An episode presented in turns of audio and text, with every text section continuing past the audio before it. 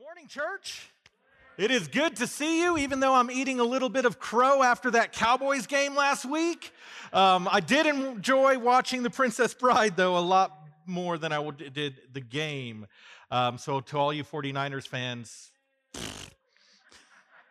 it's good to see you guys this morning. It's good to be back with you and get another opportunity to, to share with you. For those of you that are, are connecting with us online, thank you so much for taking the time to uh, worship with us. And, we're grateful to have you uh, worshiping with us, even through digital means. Uh, we're going to continue on with our series this morning, uh, talking through our, our vision statement. Uh, last week, I shared with you that uh, I love my family, right? Uh, just a little bit more about me. I shared with you I love uh, the Cowboys. I love The Princess Bride. Uh, these aren't the only things in life that I love. I love my wife. I love my wife a lot. Uh, as a matter of fact, she sent me an encouraging text before I came out on stage this morning, and, and that's just who my wife is, and it makes it easy uh, to love her. Um, I love the Dallas Cowboys. As a matter of fact, I love anything related to sports or competition, right? If there's a score at the end of the event, and someone wins or loses, I'm, I'm in, right? I enjoy that stuff. Um, I love board games. Uh, my family, we love board games. Uh, my wife would say that I have an addiction to board games. I just think it's a healthy enjoyment. Uh, we're, we're, get, we're in the process of moving, and uh, so we boxed up our, our board game closet and, and it counted as I was packing up all the games. We have 65 board games. Um, and it's only limited to 65 is because that's all the closet will hold. Um, so that's why we're building a new house to make more room for my board games. Um, at least that's my wife doesn't know that yet, but that's my plan. Um, I love coffee, right? Coffee is a gift from God. I absolutely love coffee. I love books. I love bookstores. I love libraries, anything associated with books, uh, fantasy fiction books. I'm a big Tolkien and C.S. Lewis fan. Um, I love dystopian literature. I love breakfast foods right? Who's with me on breakfast foods? I could eat breakfast three times a day, right? It is by far the best. Um, and I could go on and on and on talking about things that I love. But if you haven't guessed it yet, today we're talking about love, right? Love. Love, true love. Some of you went and watched the movie last week. Good for you. Uh, we're talking about love today, right? It, it's it's uh, all we need is love, is what, what the Beatles said right? If you're if you're a Frozen fan, love is an open door. Um, we're talking about love today as we continue our vision series. Our vision at Real Life Church is this. We exist to be a people of prayer, living out God's word, loving Jesus with all that we are, while sharing Jesus with all we have. Uh, we're part three of our, of our vision series. Uh, first week, uh, Pastor Joel talked about what it means to be a people of prayer, that, that prayer isn't just something that we do as a church, it's who we are right? We, we believe that, that nothing great is accomplished in the kingdom of God apart from prayer. So we're going to be a people that seeks God through prayer. That's who we are as a church. Last week we talked about what it means to, to live out God's word, to, to obey him and all that he says, right? Because uh, this word that, that was given to us is not just a, a set of, of instructions, but it's, it's a way that, that we can get to know God. But also, as we follow these instructions, it's for our own good right? It's not just a list of rules that got that, hey, you know, let's keep them in line. I, have I've learned as, as in my life and in my, my 40 years of life that, that when I do what this book says, life is better. When I stray from this book and do things my own way, life gets a little rough right? And so, you know, we, we want to, as, as a way of responding to God's um, grace and his mercy and his forgiveness in our lives, we want to be obedient to his word. And today we're going to be talking about loving Jesus with all that we are. Right? This is one of the foundational aspects of the Christian life. And, and however, one thing we need to understand is it's going to look a lot different than my love for, for the things that I just mentioned right? My love for God should look a lot different than my love for the Dallas Cowboys, which right now isn't very loving. Uh, right? My love for God should look a lot different than my, my love for coffee or breakfast foods. And that's what we're going to talk about this morning. Is what does it mean to truly love God with all that we are? If you have your Bible or your Bible app, uh, please uh, find Matthew. Uh, we're going to be in chapter 22. Matthew is the first book of the New Testament. If you have a paper Bible and, and you're looking for Matthew, it's about two thirds of the way. Uh, you'll see Matthew, Mark, Luke, and John.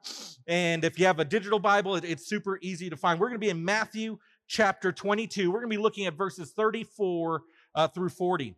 Now, give a little context to this. Uh, right in this passage, Jesus is having some uh, lively conversations with some of the religious leaders of the day. As a matter of fact, uh, they've come to, to question Jesus, to ask him these questions. Uh, one of the questions was, was, What about paying taxes to Caesar? Should, should we do that? Another one was about resurrection and, and, and if a woman is married five different times, who will she be married to in, in the resurrection? And, and what they were trying to do is they were trying to trap Jesus, right? They were trying to, to set this trap for him to get him to say something uh, so that they could use against him in the future. And so they, they were asking him these, these crazy questions that that really was not out of, out of a, a stance or a heart of, of curiosity or, or genuine um, concern for the truth. It was just so they could trap him and they could, they could trip him up. Now, here's one thing that, that I want to say about questions and doubts. Uh, many of us grew up in a uh, church tradition where it was not okay to question God right? It was not okay to have questions. It was not okay to have doubts. Uh, but the reality is, uh, that's not what Jesus is, is, is doing here by, by shutting these people down. He's not saying don't have questions, don't have doubts. As a matter of fact, uh, church is the best place to come when you have questions and when you have doubts. Right? If you're genuinely seeking truth, this is a place where we find truth. It's okay to have questions. I mean, read, read the scriptures. Read the scriptures. All these people in, in, in, the history of the world that had questions about God, that doubted God, and he was big enough to answer their questions and big enough to answer their doubts, right? It is okay to, to have those questions and doubts as long as we're seeking to find the truthful answer. Where people get mixed up is when they, they have the questions and the doubts, but they're not really into the truth, and so they just stop there. Right, church, if, if we can't come to church with our questions and our doubts, uh, where can we go? Right? Definitely not Twitter. If you've ever been on Twitter, that's the worst place to go if you have questions and doubts about Christianity. But the questions that we see in, in this passage and the question that we're going to be looking at today, um, it wasn't coming from a place of, of genuine seeking, right? They, they weren't looking for truth, they weren't looking for answers. They were using the questions and hopefully Jesus' answer to, to give them a reason that they could silence him, right? And to do away with him. And, and so that they didn't have to worry about him anymore. But Jesus, knowing what they were about, he answered their questions in a way that, that dumbfounded them, but gives us some tremendous amount of truth. So let's take a look at Matthew 22, uh, verses 34 uh, through 40. It says this Now, when the Pharisees heard that he had silenced the Sadducees, they assembled together, and one of them, an expert in the religious law, asked them, they asked him this question to test him. Again, he's asking Jesus. He says, Teacher, which commandment in the law is the greatest? And Jesus said to him, Love the Lord your God with all your heart, with all your soul, and with all your mind. This is the first and greatest commandment. And the second is like it love your neighbor as yourself. All the law and all the prophets depend on these two commandments. Let's pray together. Father, we thank you so much for your word. We thank you that, that you chose to, to leave it for us, to, to help us to get to know you, to help us to understand better how to live a Christian life, to help us to see everything that you've done for us. And Father, as we open up your word this morning, I pray that you would open up our hearts and our minds, that you would speak to us the words that you want us to hear, Father and that you would use this time, your word, with the work of your Holy Spirit in our lives to transform us. That we wouldn't leave this place the same people that we were when we arrived, but that we would be transformed because we met the living God that created the universe here in this place today. And it's in Jesus' name that we pray. Amen. So the religious leader came to Jesus and he was asking questions about the law. If you're unfamiliar with what he's talking about, he's referring to the Old Testament law right? In the Old Testament, there was all these laws that governed how they were supposed to live life. Uh, you may have heard of the Ten Commandments, right? A lot of us think that the 10 commandments was it, that those were the 10 rules that they were supposed to follow. But in reality, those were just kind of the highlights or, or a summary of all the rules that they were supposed to be following. You know, the Ten Commandments are, are a list of, of good things, right? Not having any other gods before Jehovah. Uh, do not use his name in vain. Do not murder. Do not commit adultery. Do not uh, lie. Do not steal. Uh, honor your father and mother, right? These are all really good things. Uh, but, but it goes beyond the Ten Commandments. There were actually 613 different laws contained in the Old Testament right? And that governed every aspect of life for, for these people. There were laws about worshiping God, how to worship God, where to worship God, how not to worship God. Uh, there were laws about safety. There, there's even a law that says if you build a house and it has a flat roof, you have to build a barrier along the roof. So if your neighbor is up there and they, they it keeps them from falling off your roof right? My law would have been don't let your neighbor on the roof, but you know, for whatever reason, they thought that it would be better to, to put a barrier around there. Uh, there were laws about how to handle infectious diseases, right? Which is tremendous for, for a culture uh, that old. Uh, laws about marriage and family, literally any aspect and every aspect of life was covered by these 613 different laws. And for hundreds of years, the religious leaders being who they were and, and having a deep um, uh, love of the law itself, right there, they, they spent hours debating this very question which is the greatest law? Which is the greatest law? Because they realized that it's impossible for everyone to, to follow all 613 without any issues. And so they created these the greater laws and the lesser laws. These are the more important, these are the less important. Then they would debate which is the greatest law. And so they come to Jesus, they said, "Okay, we'll get him right? This is something that we've not been able to solve for hundreds of years, so we'll, we'll, trap him in this because if he says the wrong thing, we can claim that that's blasphemy and, and we could actually have him executed, which is what they ended up doing anyways, right? They, they couldn't find any fault in him, so they made stuff up later on. By the way, that's a spoiler alert if you're not familiar with the story of Jesus. So they try and trap him, and Jesus. Eh, I, I love it when, when, when the Pharisees come and question him because his answers are, are so on point. So what Jesus does is, is, rather than just, just giving them a straight answer, he actually quotes from the Old Testament. He quotes from the book of Deuteronomy. Uh, now, this particular passage that he quotes, Deuteronomy 6, uh, he is, is from uh, what's known in, in Jewish life as the Shema, right? It is a prayer that the Jewish people pray twice a day and have for, for thousands of years. Uh, one scholar, Jewish scholar, said that the, the Shema is the most essential prayer in all of Judaism. Right? It is the absolute central part of their belief. And it's something that, that these religious leaders, these Pharisees, would have been super familiar with. And Jesus says, I'll answer your question. He says, the question is this, and he quotes, he quotes the Shema, love the Lord your God with all your heart, with all your soul, with all your strength. And by answering them in this way, what, what Jesus was, was telling these religious leaders is that the answer was right in front of them this whole time. Right? They always debated which is the most important law. What, how, how are we supposed to, to live our life? How do we prioritize all these different laws? And he's pointing out to them that, that the answer has been right here. You, you say these words twice a day. But apparently, for, for them, all it was was words falling off their lips and never penetrated to their, their understanding or their hearts. And so Jesus said the greatest law, the most important commandment is to love the Lord your God with all your heart, with all your soul, and with all your mind. This is the most important commandment.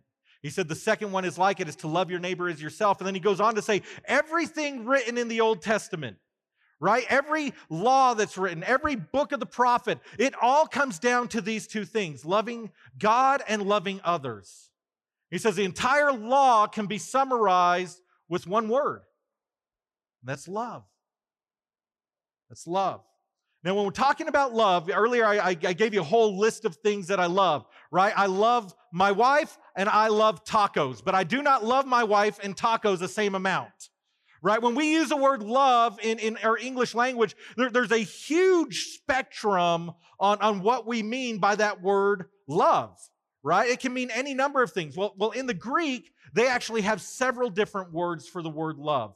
Um, in, in the Greek New Testament, there's two, but, but in the Greek language, they actually have four different words for the word love. The first word that they use for the word love is, is phileo, right? This is a brotherly love or, or a familial love. The word phileo, it talks about uh, a strong connection or emotional affection. It describes relationships that we have where, where people genuinely like and care for one another right? That you've heard of the, the city of, of Philadelphia, right? The city of brotherly love that gets its name from phileo, from this Greek word meaning brotherly love. Now, this is the type of love you would have for, for a friend, right? This is the type of love that you would have for somebody that, that is maybe kind of extended family that, that you care for. Uh, but it's not the only word for love in, in, in the Greek uh, New Testament, nor is it the word for love that is used here. The word that, that's used in this particular passage that Jesus is using is agapeo. Maybe you've heard of the word agape. This is the verb form of the word agape. This is a, a perfect love, right? A self sacrificing, unconditional, fully devoted love. This is the type of love that, that is used in Scripture to describe God's love for us. And anytime in the New Testament we're talking about how we ought to love, God, this is the word that is used. Right? And it gives us this idea that it's, it's a much deeper love. It, it's not just a, a brotherly love. It's not just the same way that, that I, you know, phileo tacos, but I agape my wife. Right? You see the difference there. And what Jesus was saying is, is it's this perfect, biblical, godly, divine love that we should have for him. That's what he's calling us to do. And we need to understand that, that agape love has an emotional piece to it, right? There's an emotional side to it. Uh, a lot of times when we think of love in uh, our context or, or, in, in our world, we, we think of just these emotions that come up, which is why I could say I have a love hate relationship with the Dallas Cowboys, right? Because right now my emotions are not very friendly towards them. You weren't supposed to amen, whoever did that. Goodness. I'm feeling a little beat up up here. Right? Agape love has an emotional component to it, right? We are supposed to love God with all we are. That includes our emotions, but it's not just our emotions. Because if our love for God was just dependent on our emotions, guess what? Our emotions change. Does that mean that we don't love God? There are times, I'm going to let you in on a little secret, there are times where I'm angry with God. Right? Several years ago, my wife and I, we were told that we would never have biological children. And so we were going through the adoption process and we found out that we were pregnant. So we had to put hit pause on the adoption process. And a few weeks into the pregnancy, we were told that we were going to have a miscarriage. That next week was the darkest week of my life. Guess what? I didn't feel in love with God. See, agape love is a feeling, but it's more than just a feeling. You see, in the Bible, when we're told to love our enemies, the word agape is used. Right? Does that mean that we're supposed to have warm, fuzzy feeling towards the 49ers? No. Sorry, guys, I'm bitter. So you're just going to have to forgive me. Right? now it doesn't, it doesn't mean that we're supposed to have warm, fuzzy feelings towards our enemies. It means something deeper than that. Agape love carries with it this idea of action, this duty to care for others more than ourselves. Right? So, agape, yes, it has emotions, but it also has action.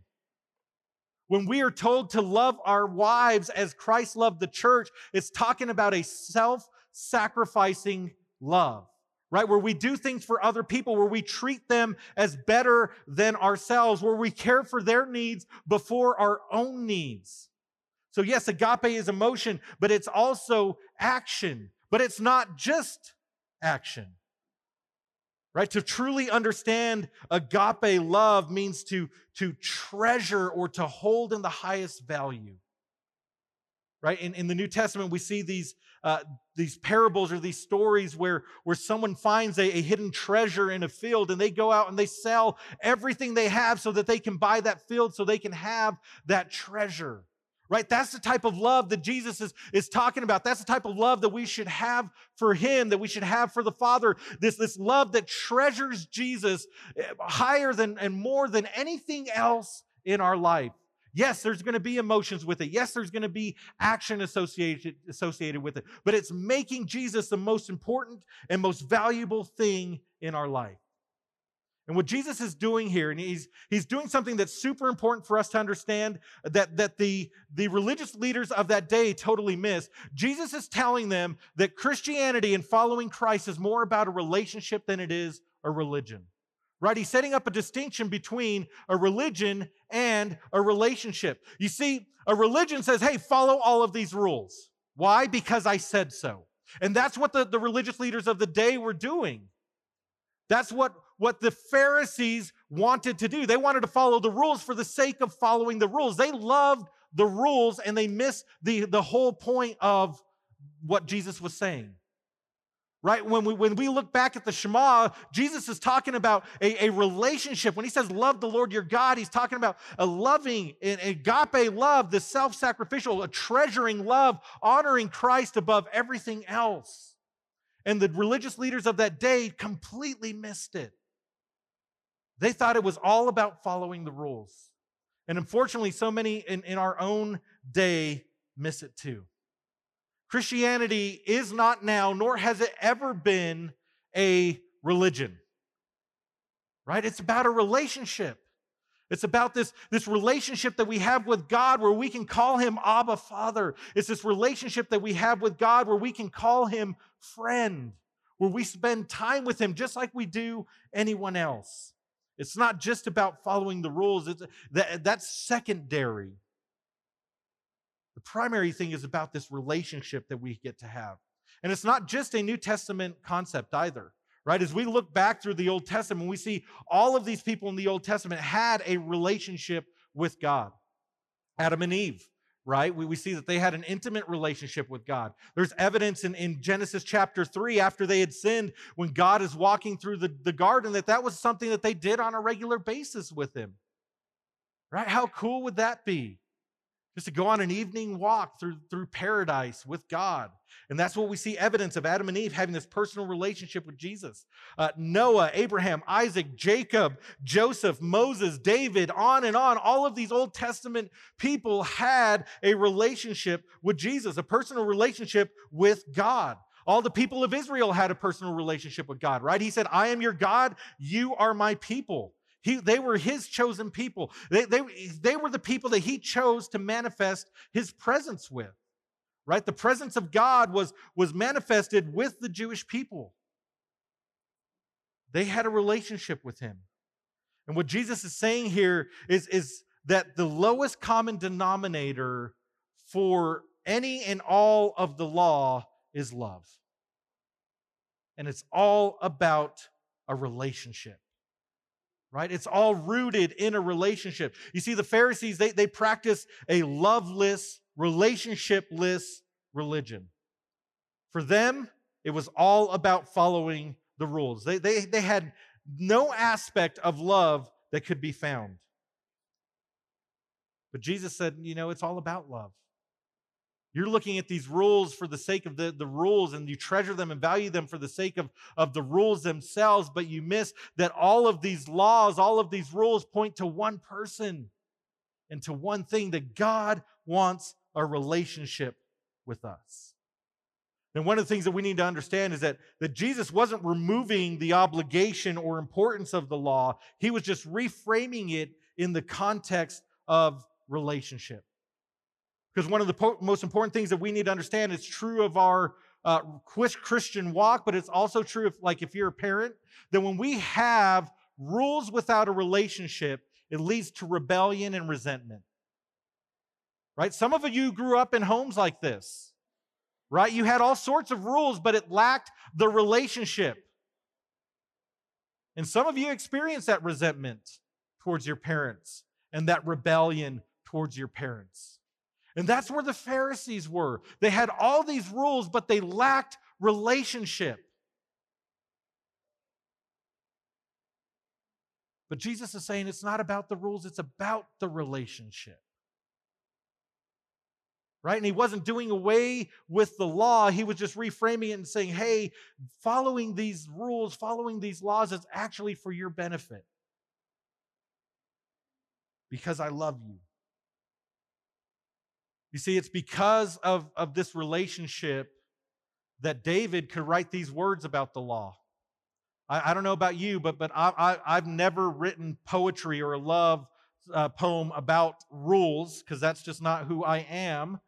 But David understood that, that it's about that relationship. And because he had that relationship, he was a man after God's own heart. He could write this He says, The law of the Lord is perfect and it preserves one's life. The law sets down, set down by the Lord are reliable and impart wisdom to the inexperienced.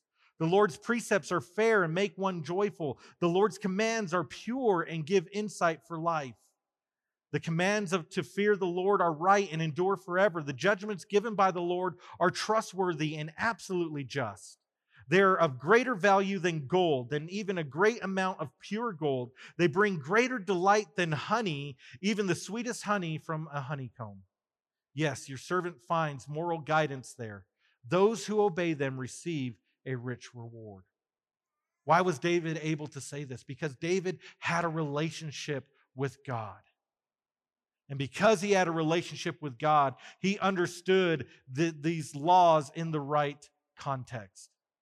David also says this in Psalm. He says, Oh, how I love your law. All day long I meditate on it. Your words are sweeter in my mouth than honey.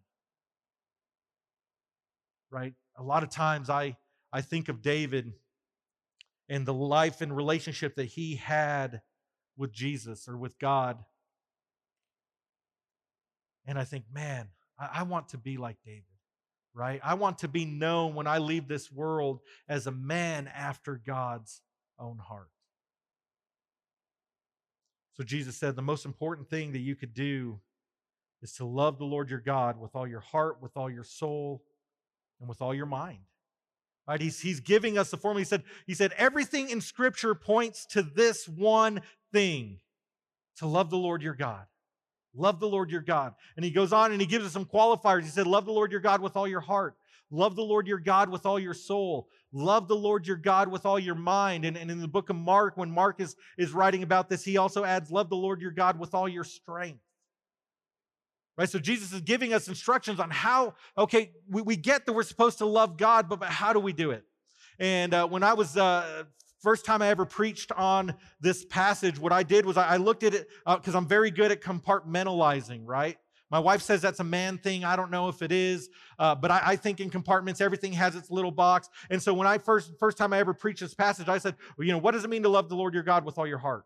What does it mean to love with all your soul? And, and we can parse it out like that, but, but Jesus never intended it for us to do that. What he was doing is he was trying to, to get across the point that we're supposed to love God with everything that we are right? With everything that we are. We're supposed to love God holistically. And that, that's our bottom line this morning. We're supposed to love the Lord with everything that we are, right? That, that's why it's part of our vision statement. We want to be a people of, of prayer. We want to be a people that, that live out God's word, but we, we also want to be a people that love Jesus with all that we are, all that we have, everything that we are, holistically, just like Jesus is talking about in this passage. Now, I don't know about you, but, but I like lists, right? I like top 25 lists or top 100 lists. Every time I see one on Facebook, I, I have to click on it to see, okay, did they put the right things on there? Usually they don't. So I have to make my own list, and then nobody else agrees with me. But we, we, we, like those types of lists. We like order and structure in our lives. We like to prioritize things. And a lot of times when we think about what it means to make God our, our top priority, we think that, that that puts God at the top of the list. Right? We have God, then under God, we have family, work, friends, hobbies, whatever, however we want to, to order that list. But what Jesus is saying here is something different. Right? He's saying that the list should only read God. Because if we love God with all that we are, guess what? we're going to love our family in a godly way. Right? And we're going to we're going to look at our work through, through a godly perspective. And we're going to look at our, how we care and love for our friends through the, this picture of how God wants us to do it. Right? If you, you will picture with, uh, with me for a moment a pie chart. Like a lot of times when we're trying to figure out what it means to make God a priority, I, I'm a visual guy, so I think in terms of a pie chart. And sometimes we may think that that means God gets the biggest slice of the pie right? And then everybody else gets a smaller slice. But what Jesus is saying here is that God gets the whole pie right to love jesus with all that we are means that we we give him our all we give him our everything and then through our love for jesus we prioritize things that jesus prioritizes and we love others the way that jesus loves right? Because he's so impacted and penetrated who we are that, that we live out that love in that way. So when Jesus says, Love the Lord your God with all your heart, with all your mind, with all your, your soul, he's saying, just love Jesus with everything, with all that you are. And the reality is, I don't know about, about you, but, but that's intimidating, right? To think, man, how in the world can I love Jesus with everything that I am? And here's what we need to, to understand is that God is not just the object of our love, but he's also the originator of our love. John 4, uh, 1 John 4 8 says, God is love. God himself is love, right? He doesn't just love us, he himself is love. So, yes, he calls us to love him, but we grow in our love as we draw closer to him. Right? He goes on, John goes on a little later in, in verse 19. He says, We love because he first loved us. Right? Just like last week, we talked about how our obedience is a response to the good things that God has done in our lives. The same is true in our love. We love God because he first loved us. Right? John 3:16, many of you uh, that grew up in church, you know that verse for God so loved the world. Right? Paul tells us that that that even while we were sinners, Christ died for us, right? Showing his love in, in action. So we love God not, not just because he's, he's this dictator that's demanding us to love him. We love him because he first loved us. And our love is a response to his love for us. Right? He first showed us agape love, and now he asks for us to show that love back to him as a response for his love for us. But here's the, here's the deal we, we can't have that agape love on our own, right? It is a fruit of the Spirit. Look at what, what Paul writes uh, in Galatians. He said, The fruit of the Spirit is love, joy, peace, patience, kindness, goodness, and faithfulness, right? The fruit of the Spirit is love. So, as we're commanded to, to show this agape love to God and to show agape love to others. It's not something that God has just told us to do and, and, and told us to figure it out on our own, right? As the Holy Spirit works in our lives, we, we learn to love God in this way. We learn to love others in this way, right? It's not something that we can do on our own. It has to be God working in us and working through us for us to be able to love Jesus with all that we are. As I close here, I want to share five different ways for us to, to grow and to show our love for Jesus, right? Because, you know, a lot of us may be thinking, okay, that, that's great and, and, and I'm on the path there, but, but how do I grow in my, my love relationship with Jesus? How do I grow or, or show it in, in, in ways that, that uh, is, is understood or that, that honors and pleases God? And so I want to show five different things. The first way that we, we grow and show our love for Jesus is through worship right? And specifically talking about corporate worship, about us gathering together as a people. That's what we do here on Sunday morning, right? We gather together in corporate worship and we, we worship God through song. We worship God through, through giving. We worship God through reading and responding to his word.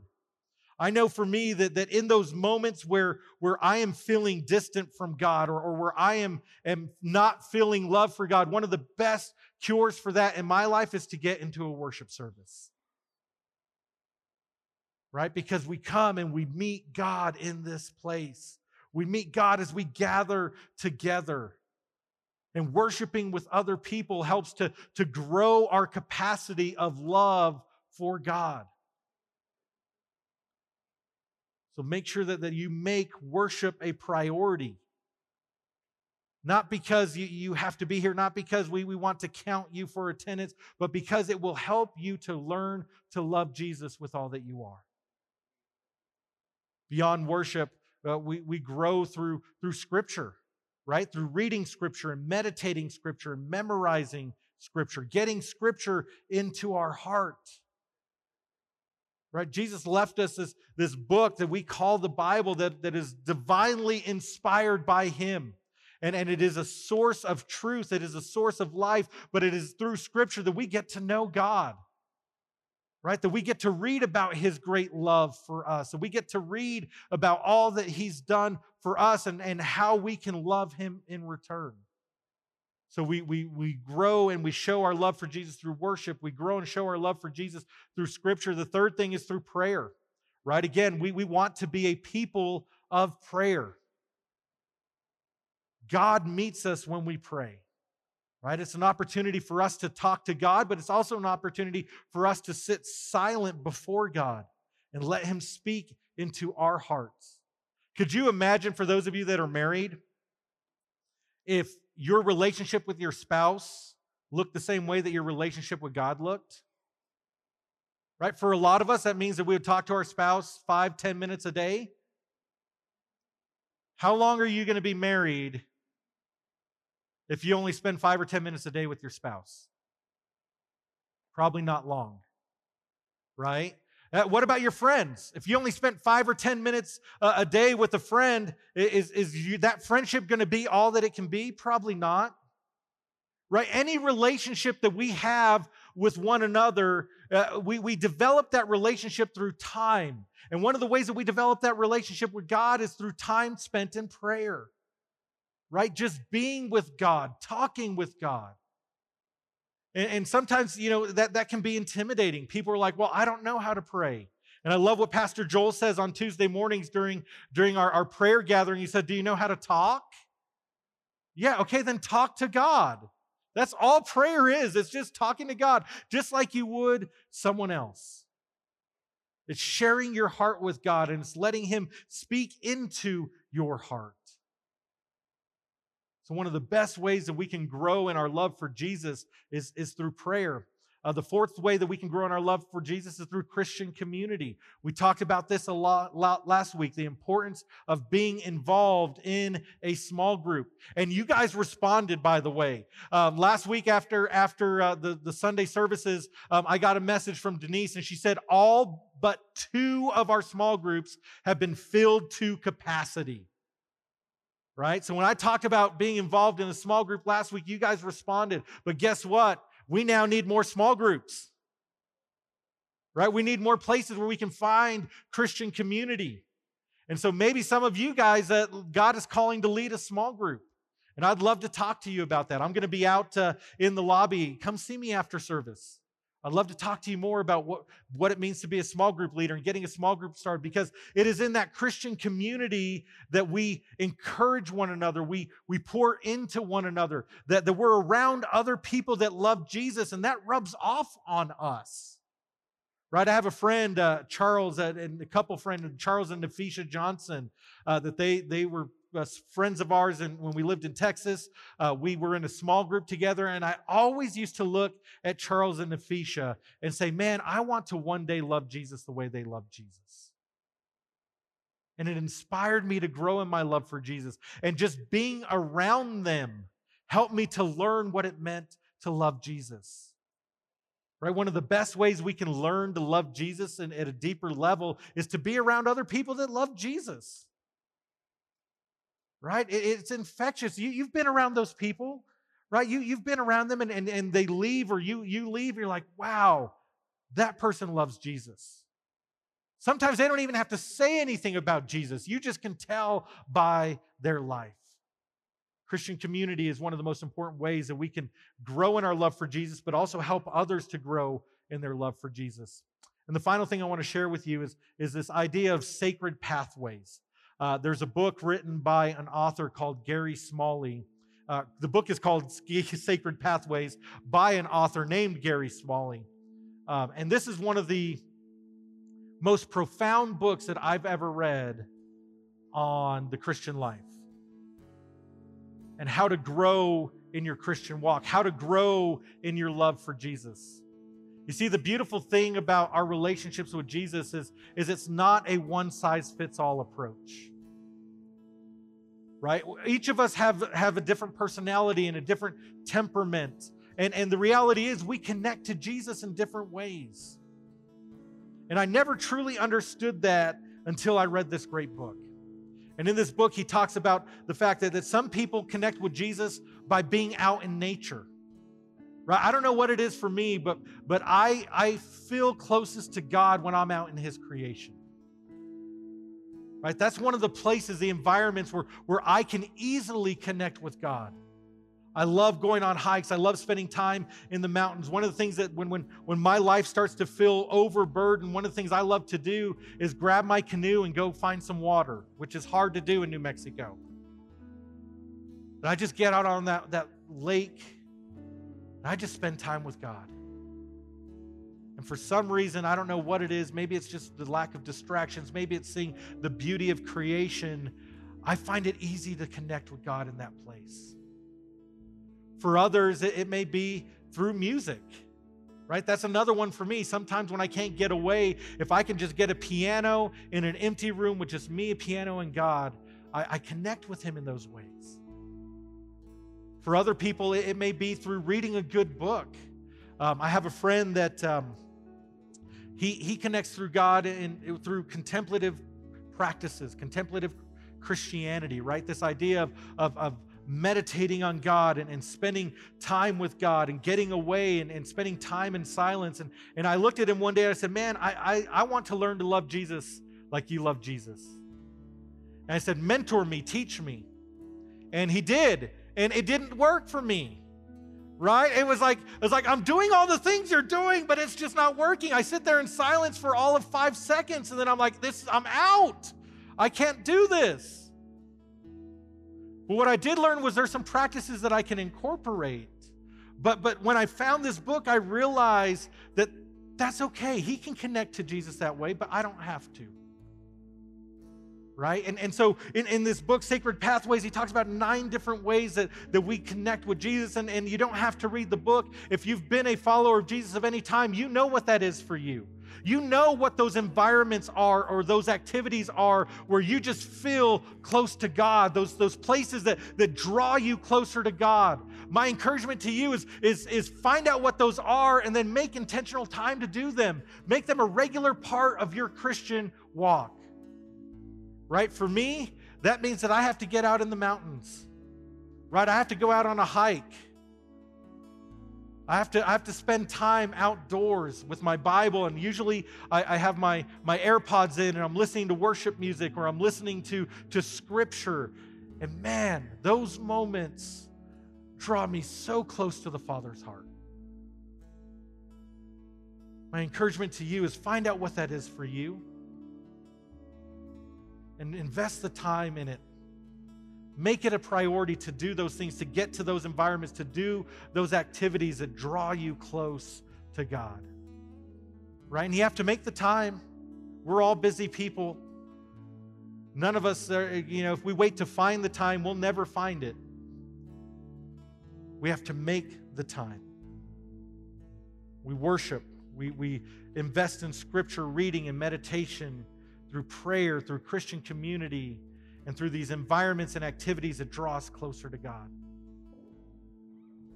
My challenge to you this morning is, is pick one of those five things, right? And say, I'm going to focus on this. For the next season, I'm going to focus on, on loving Jesus through worship. I'm going to focus on loving Jesus through his word, or loving Jesus through prayer, or loving Jesus by being around other people that love Jesus or I'm going to find out what that uh, environment or activity is that draws me close to God. Right? You can even Google Sacred Pathways summary, and uh, there, there's a lot of summaries that, that, give you the nine different temperaments and how we connect with God. Uh, and just find out what it is and, and do it. That's my challenge to you this morning. Is to do what, what you need to do to grow in your love with God.